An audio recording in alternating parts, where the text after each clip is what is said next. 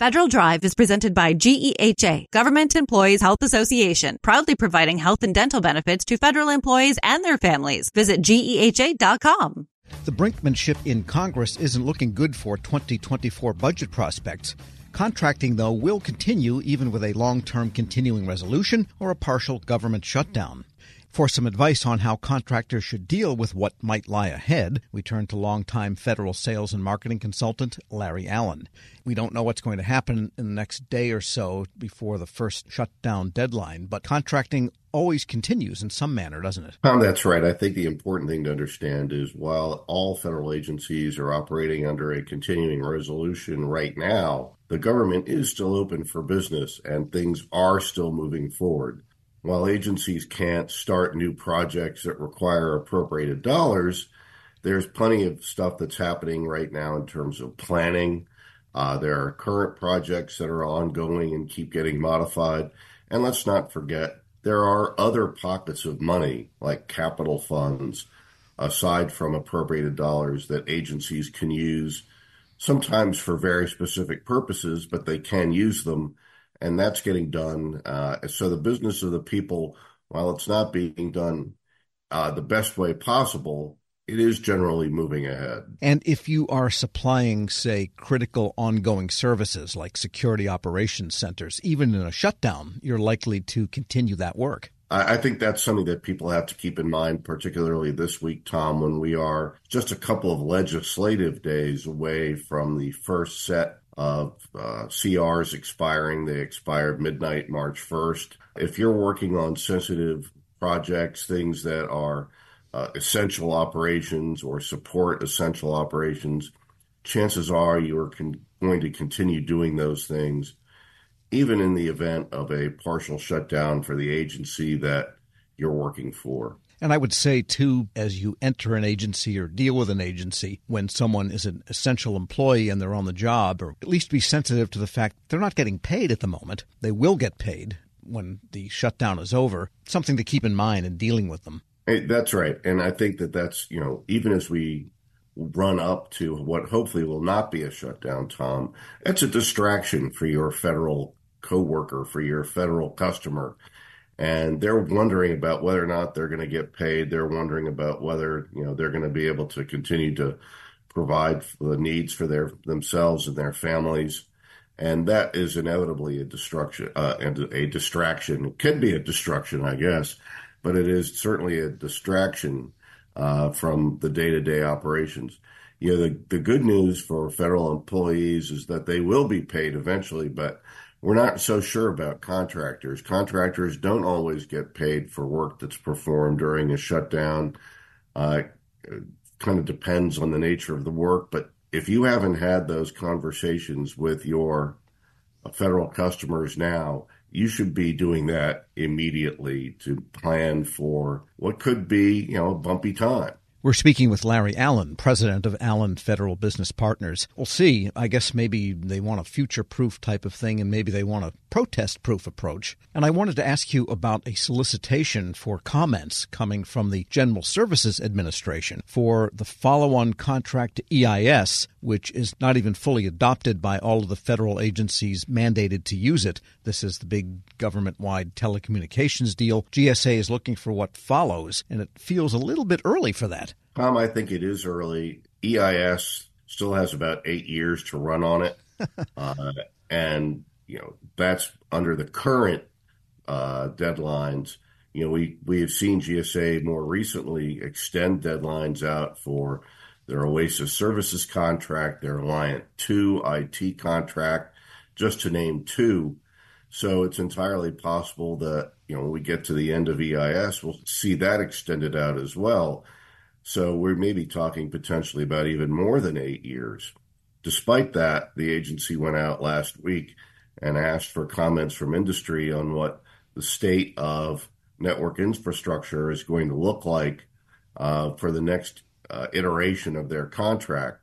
I was surprised about this for several reasons. One of which you pointed out, I think uh, it's going to be a considerable amount of crystal ball gazing to figure out and speculate what the next generation of network infrastructure is going to look like. uh, in eight to 10 years. You know, think about where we were with telecommunications eight to 10 years ago from today. Uh, there are things that we could have predicted, but there are things like the pandemic that profoundly changed the ways in which people work that no one could have predicted. So I, I thought that was interesting. I think, in addition to uh, the timeliness of it, uh, we have to look and see what agencies are doing. And you kind of, you know, hinted at the lead in here. They're not really running out to embrace the current EIS contract.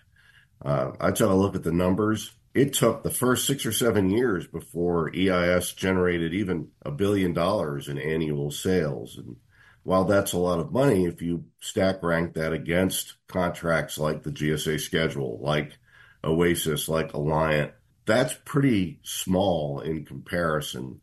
And then you look even further and you see, well, you know, the top three contractors are responsible for 90% of the EIS business. What that means is there are an awful lot of contractors, primes and subs, that expended considerable resources to get on EIS, and they're just not getting a return on that investment. So I've got to wonder why industry would run right out and provide GSA for comments on a contract that's going to be way over the horizon, may not be needed, and may not deliver the money and return on investment that they're hoping for. Plus, we'll see who on the program is still working there in eight years. Which you know, there's been some. well, there is that, yes. All right, and then something else you're writing about. I wanted to ask you about, and that is plaintiffs' attorneys trolling for whistleblower business. A little different view of what is often seen as the virtue of whistleblowers. Tom, I took a page out of the Godfather movies for this one. Uh, the famous quote here is Keep your friends close, but your enemies closer. It's worth it for contractors to look at plaintiffs' bar attorneys uh, for the actions they're taking to try to attract whistleblowers for False Claims Act cases.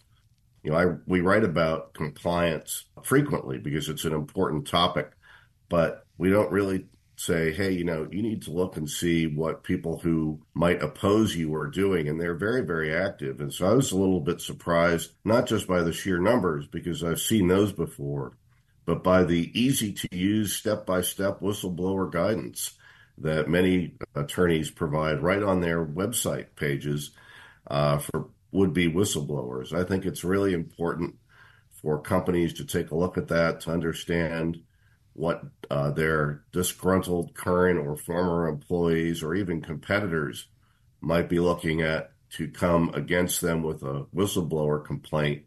Uh, you're better off understanding what could hit you before it does rather than get caught flat footed. Yeah, there might be a new book in this Whistleblowing for Dummies. that wouldn't surprise me in the least. You know, as I was preparing this article, I saw a data point 13 whistleblower cases are filed each week. And while the majority of those are for healthcare contracts, fellow healthcare contractors, they do affect every type of contractor. And even if many of them are without merit, you still have to expend time and resources to defend yourself. Larry Allen is president of Allen Federal Business Partners. On that happy note, thanks for joining me. Tom, thanks very much. And despite all of that, I wish your listeners happy selling. And we'll post this interview at federalnewsnetwork.com slash Federal Drive. Hear the Federal Drive on demand. Subscribe wherever you get your podcasts.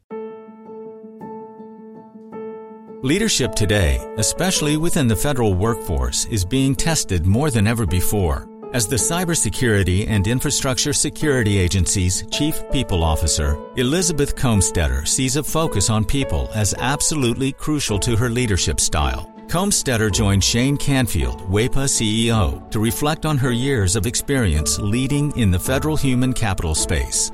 Hello, and welcome to the Lessons in Leadership podcast. I'm your host, Shane Canfield, CEO of WEPA. Today I'm joined by Dr. Elizabeth Kolmstetter, Chief People Officer at the Cybersecurity and Infrastructure Security Agency. Elizabeth, welcome. Thank you. Great to be here. In your current position at CISA, one of your responsibilities is ensuring a people first culture. Explain what that is and, and what's the role of leadership in creating and shaping that culture? Yes, at CISA, really paramount to our culture is a people first driven aspect so that we are really looking at how do we accomplish our mission through our people. And in order to do that, we really value our people. We want them to feel empowered and supported and uh, respected and also that their managers care about them. So well-being is important. Psychological safety in the workplace is important so that all voices and ideas are heard. So I like to call it our North Star. Having a people first culture really starts with the people in order to get our incredibly difficult mission accomplished. In terms of leadership, which is a great question, I think we all know that culture is really driven by leadership and the, the behaviors that we allow and we, uh, you know, uh, reinforce in our leaders. So we really work at making sure that our leaders are bringing out the best in their people every day. So again, that they feel they can bring their voice, especially an opinion that might not go along with the majority of a group, so that we get that diverse perspective. We get those different ideas and experiences and that's really where we find that it's important that leaders are purposefully bringing out their talent on their teams to enable our mission. Yeah, excellent. We're, we're going through a, a, culture project at our work. Now. Oh, great. Yeah, it's, um, it's been six months in the making, and it's going really well, but it is work. Yes. And it requires from the top down. So I'm, I'm also involved in that. I hear you. Great.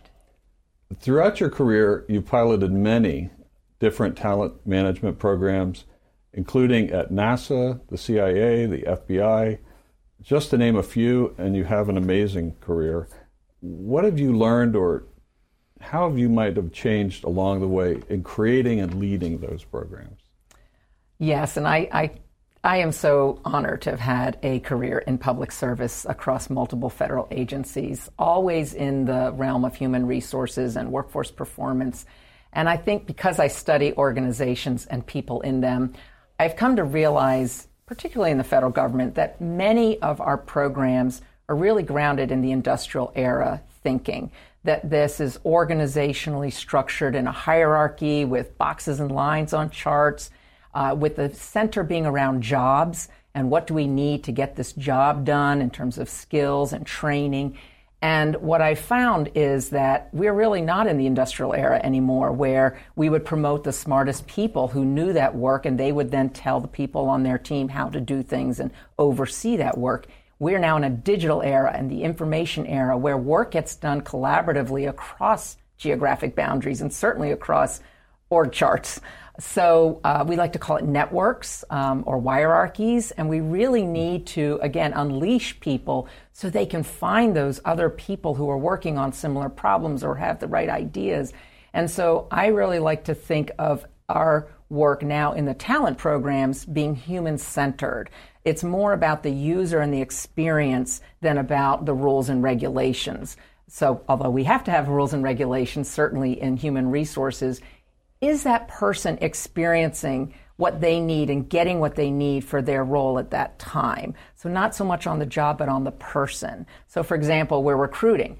What's the applicant experiencing? Because if they're not having a good experience with our organization from the time we're recruiting them, they're going to go work for somebody else. Same thing with like first time supervisors. We know they need certain training, but telling them to sit in a class for one week and then hope a year from now they'll remember what they learned to apply. That's not really human centered. The human centered is what do they need when they need it? And building modules or, or just in time training and bringing that to the people, to that user as they need it. So that's really, I think, the most important focus of talent programs today in this era to enable the workers to be the best they can be in their, in their roles. Excellent. New thinking. Um, this is always an interesting question. Has there been a time when, as a leader, that you've made a mistake? And what is that? And um, I think most important, what did you take away from that? What did you learn from that? Well, I kind of chuckle because I think as leaders, we have to learn to recognize our mistakes, admit our mistakes, and that they are opportunities to learn. And so uh, I've had to do my own self reflection on on making mistakes and when things don't turn out the way that I expected them to. Um, makes me think of a time when I was at the Transportation Security Administration and I was a supervisor. And I was really embroiled with my program. I was the technical leader of it. I understood it. I'd run it for years. And I was making a briefing for a decision that had to be made about this program that was very near and dear to me. And I presented the briefing uh, to one of the very senior people in the agency. And I think there are about 20 people in the room. And I had gone through the briefing, answered all the questions, and that leader then said, okay, I'm going to go around the room and get everybody's opinion, and then everybody gets to vote, which kind of set me aback because there were people in that room that didn't have any technical knowledge about my program. She even turned to the executive assistant there, taking notes on the meeting, and said, go ahead and I want to hear from you. And I realized in hindsight, I had stopped listening. I had been in transmitting all of my knowledge and what I saw to be the right way and I was not listening to different perspectives in the room because I didn't think that I didn't value that they were bringing any kind of input to this particular decision.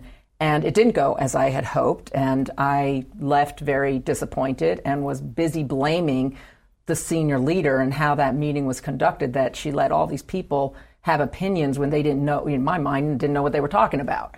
And so, um, in reflection on that, I realize, and now as I've moved into more senior leadership positions, I realize that was a mistake, that it actually is really important to listen, especially to people who have different perspectives or at a different point in the career, not just the people who know the program or the technical really well.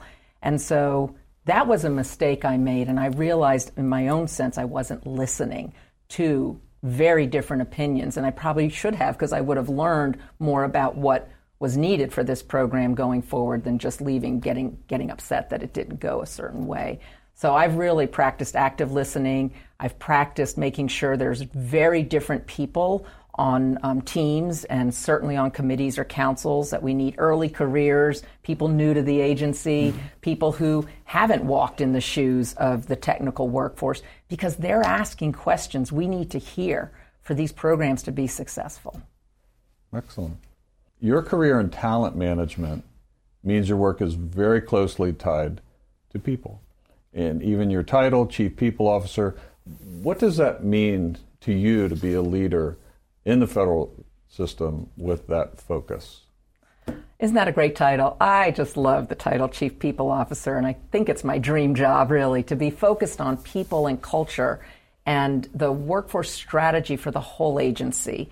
And I'm just so excited to be at CISA at this point in time. We're only four years young as an agency, so we're really still creating who we're going to become as an agency and what is our culture and what, kind of people and talent do we need to be sure we have to be successful.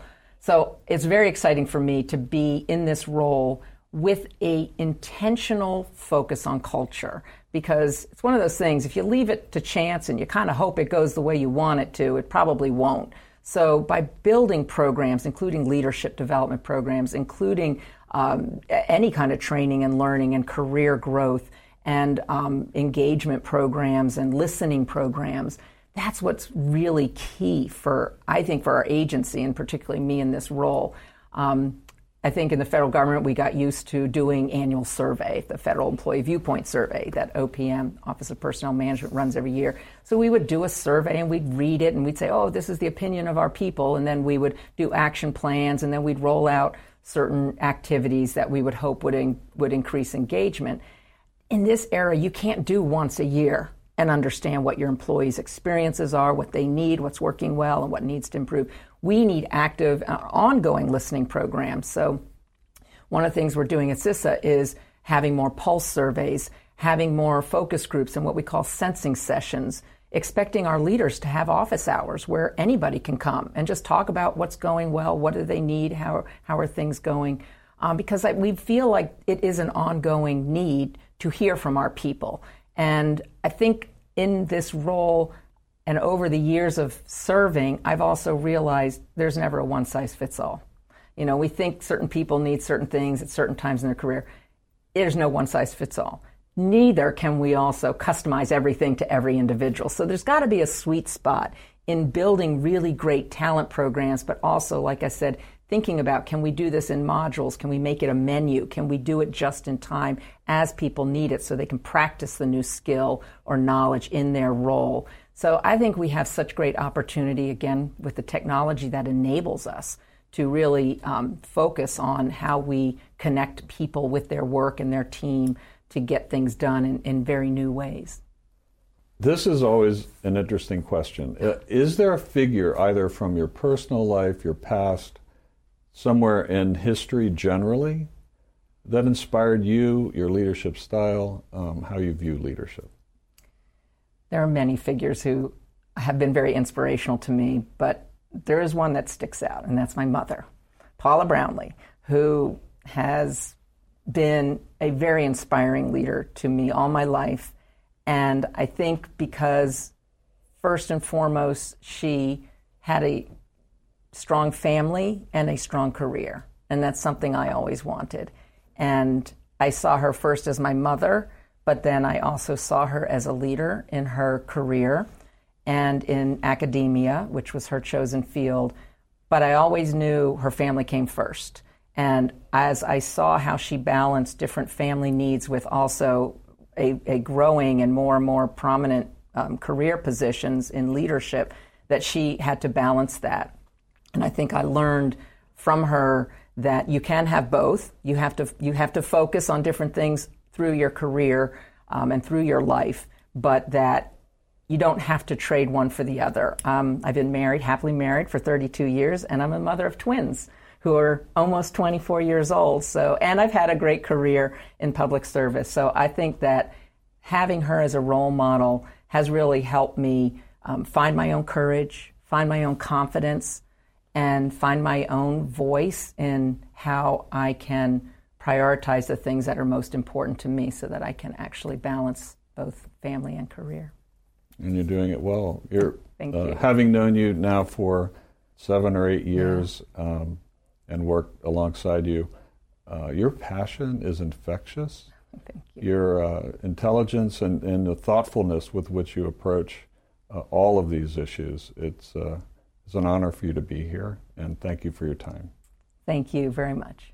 I'm Shane Canfield, CEO at WEPA, and until next time, have a great day. Find the full podcast and future episodes of Lessons in Leadership on the Federal News Network app and anywhere you enjoy your podcasts.